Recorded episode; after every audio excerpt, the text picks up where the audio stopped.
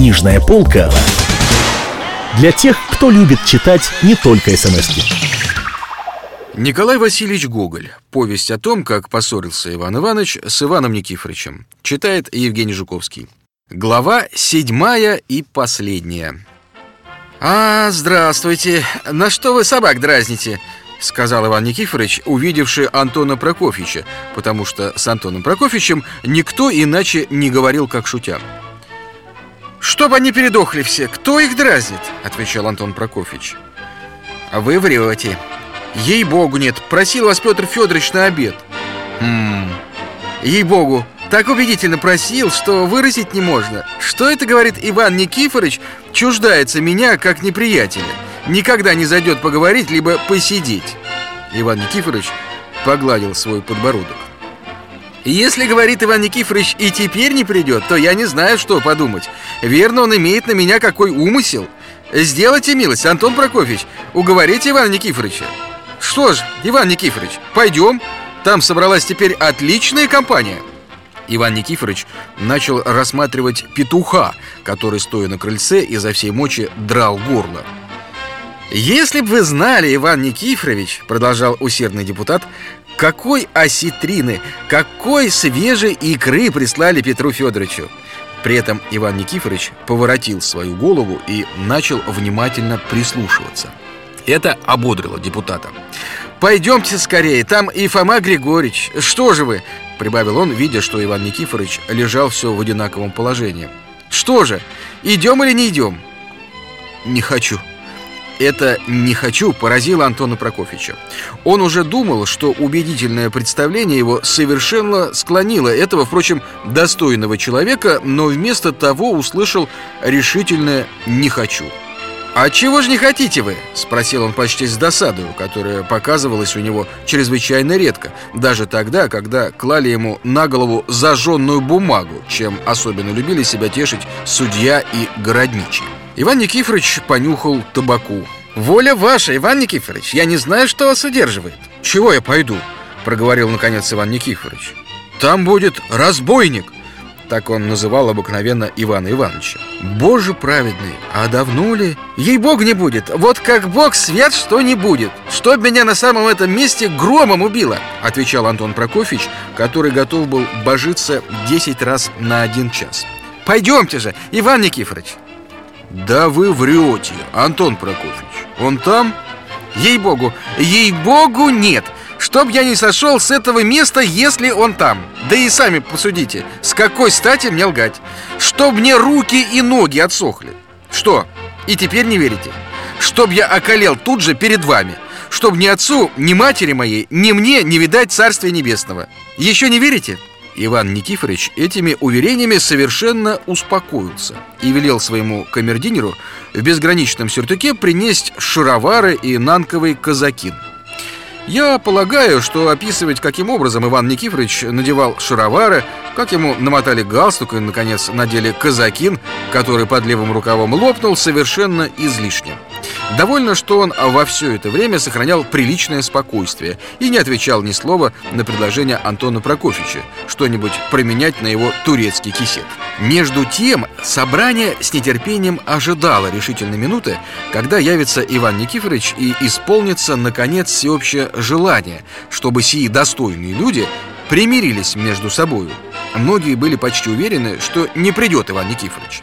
Городничий даже бился об заклад с Кривым Иваном Ивановичем, что не придет. Но разошелся только потому, что Кривой Иван Иванович требовал, чтобы тот поставил в заклад подстреленную свою ногу, а он — кривое око, чем Городничий очень обиделся, а компания потихоньку смеялась. Никто еще не садился за стол, хотя давно уже был второй час, время, в которое в Миргороде даже в парадных случаях давно уже обедают. Едва только Антон Прокофьевич появился в дверях, как в то же мгновение был обступлен всеми. Антон Прокофьевич на все вопросы закричал одним решительным словом «Не будет!»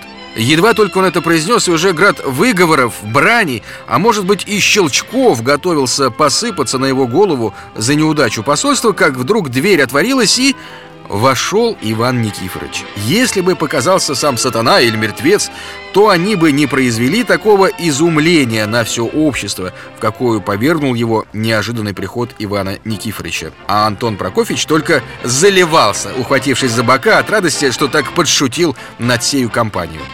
Как бы то ни было, только это было почти невероятно для всех, чтобы Иван Никифорович в такое короткое время мог одеться, как прилично дворянину. Ивана Ивановича в это время не было, он зачем-то вышел. Очнувшись от изумления, вся публика приняла участие в здоровье Ивана Никифоровича и изъявила удовольствие, что он раздался в толщину.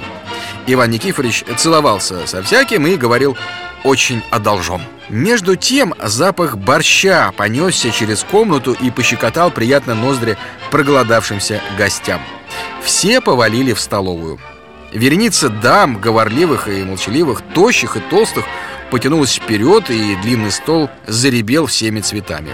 Не стану описывать кушанье, в какие были за столом. Ничего не упомяну ни о мнишках сметане, ни об утрипке, которую подавали к борщу, ни об индейке с сливами и изюмом, ни о том кушанье, которое очень походило видом на сапоги, намоченные в квасе не о том соусе, который есть лебединая песнь старинного повара, о том соусе, который подавался обхваченный весь винным пламенем, что очень забавляло и вместе пугало дам.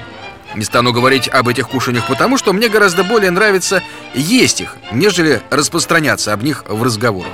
Ивану Ивановичу очень понравилась рыба, приготовленная с хреном. Он особенно занялся этим полезным и питательным упражнением. Выбирая самые тонкие рыбьи косточки, он клал их на тарелку и как-то нечаянно взглянул на супротив. Творец Небесный. Как это было странно! Против него сидел Иван Никифорович. В одно и то же самое время взглянул и Иван Никифорович. «Нет, не могу! Дайте мне другое перо! Перо мое вяло, мертво, с тонким расщепом для этой картины!» Лица их с отразившимся изумлением сделались как бы окаменелыми. Каждый из них увидел лицо давно знакомое, которому, казалось бы, невольно готов подойти, как к приятелю неожиданному, и поднести рожок, словом «одолжайтесь» или «смею ли просить об одолжении». Но вместе с этим то же самое лицо было страшно, как нехорошее предзнаменование. Пот катился градом у Ивана Ивановича и у Ивана Никифоровича. Присутствующие, все, сколько их ни было за столом, онемели от внимания и не отрывали глаз от некогда бывших друзей. Дамы, которые до того времени были заняты довольно интересным разговором о том, каким образом делаются каплуны, вдруг прервали разговор. Все стихло. Это была картина, достойная кисти великого художника – Наконец Иван Иванович вынул носовой платок и начал сморкаться. А Иван Никифорович осмотрелся вокруг и остановил глаза на растворенной двери. Городничий тотчас заметил это движение и велел затворить дверь покрепче. Тогда каждый из друзей начал кушать и уже ни разу не взглянули друг на друга. Как только кончился обед, оба прежние приятели схватились с мест и начали искать шапок, чтобы улизнуть.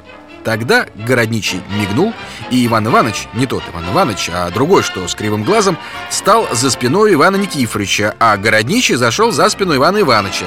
И оба начали подталкивать их сзади, чтобы спихнуть их вместе и не выпускать до тех пор, пока не подадут руку.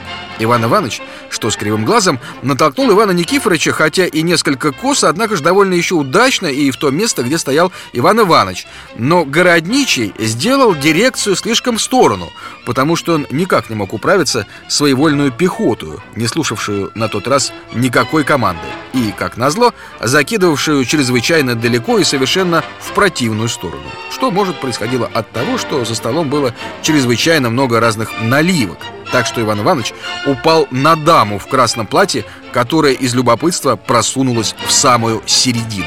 Такое предзнаменование не предвещало ничего доброго. Однако ж судья, чтобы поправить это дело, занял место городничего и, потянувши носом с верхней губы весь табак, отпихнул Ивана Ивановича в другую сторону. В Миргороде это обыкновенный способ примирения. Он несколько похож на игру в мячик. Как только судья пихнул Ивана Ивановича, Иван Иванович с кривым глазом уперся всею силу и пихнул Ивана Никифоровича, с которого пот валился, как дождевая вода с крыши. Несмотря на то, что оба приятеля весьма упирались, однако ж таки были столкнуты, потому что обе действующие стороны получили значительное подкрепление со стороны других гостей. Тогда обступили их со всех сторон тесно и не выпускали до тех пор, пока они не решились подать друг другу руки. Бог с вами. Иван Никифорович Иван Иванович, скажите по совести, за что вы поссорились? Не по пустякам ли? Не совестно ли вам перед людьми и перед Богом? Я не знаю, сказал Иван Никифорович, пыхтя от усталости. Заметно было, что он был весьма не прочь от примирения. Я не знаю, что я такое сделал Ивану Ивановичу. За что же он порубил мой хлев и замышлял погубить меня? Не повинен ни в каком злом умысле, говорил Иван Иванович, не обращая глаз на Ивана Никифоровича. Клянусь и перед Богом, и перед вами, почтенное дворянство, я ничего не сделал моему врагу. За что же он меня поносит и наносит вред моему чину и званию? Какой же я вам, Иван Иванович, нанес вред, сказал Иван Никифорович. Еще одна минута объяснения, и давнишняя вражда готова была погаснуть. Уже Иван Никифорович полез в карман, чтобы достать рожок и сказать «Одолжайтесь». «Разве это не вред?» — отвечал Иван Иванович, не поднимая глаз. «Когда вы, милостивый государь, оскорбили мой чин и фамилию таким словом, которое неприлично здесь сказать». «Позвольте вам сказать по-дружески, Иван Иванович», при этом Иван Никифорович дотронулся пальцем до пуговицы Ивана Ивановича, что означало совершенное его расположение.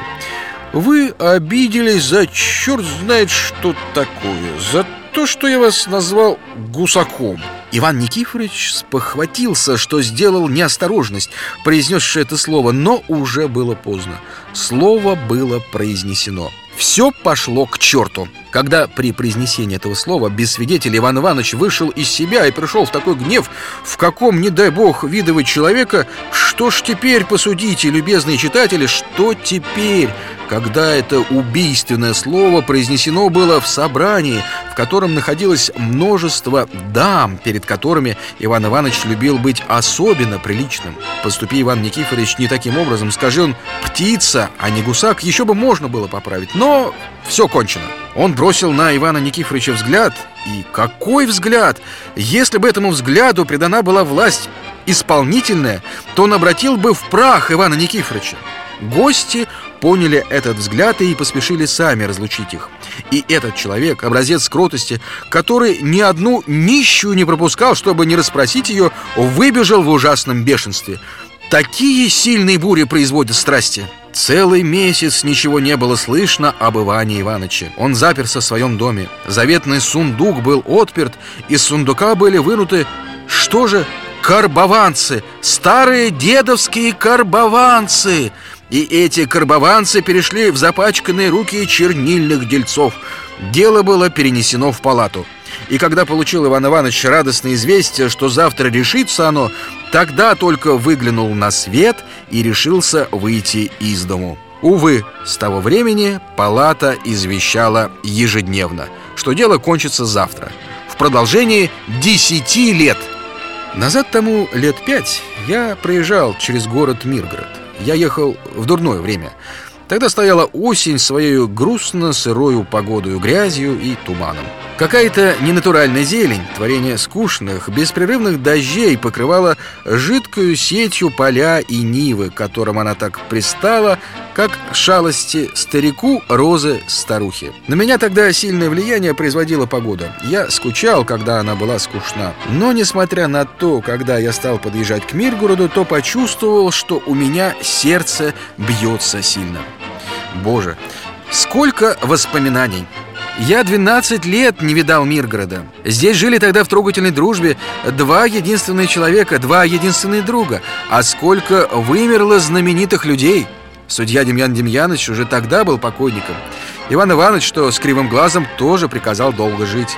Я въехал в главную улицу. Везде стояли шесты с привязанным вверху пуком соломы. Производилась какая-то новая планировка.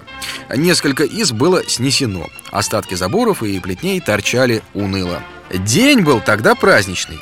Я приказал рогожиную кибитку свою остановить перед церковью и вошел так тихо, что никто не обратился. Правда, и некому было. Церковь была пуста. Народу почти никого. Видно было, что и самые богомольные побоялись грязи. Свечи при пасмурном, лучше сказать, больном дне как-то были странно неприятны. Темные притворы были печальны. Продолговатые окна с круглыми стеклами обливались дождливыми слезами.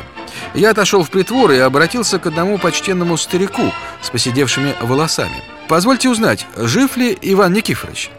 В это время лампада вспыхнула живее пред иконою, и свет прямо ударился в лицо моего соседа. Как же я удивился, когда, рассматривая, увидел черты знакомые. Это был сам Иван Никифорович. Но как изменился? Здоровы ли вы, Иван Никифорович? Как же вы постарели? Да, постарел. Я сегодня из Полтавы, отвечал Иван Никифорович. Что вы говорите? Вы ездили в Полтаву в такую дурную погоду? Что ж делать? Тяжба. При этом я невольно вздохнул. Иван Никифорович заметил этот вздох и сказал Не беспокойтесь, я имею верное известие, что дело решится на следующей неделе и в мою пользу. Я пожал плечами и пошел узнать что-нибудь об Иване Ивановиче. «Иван Иванович здесь», — сказал мне кто-то. «Он на крылосе».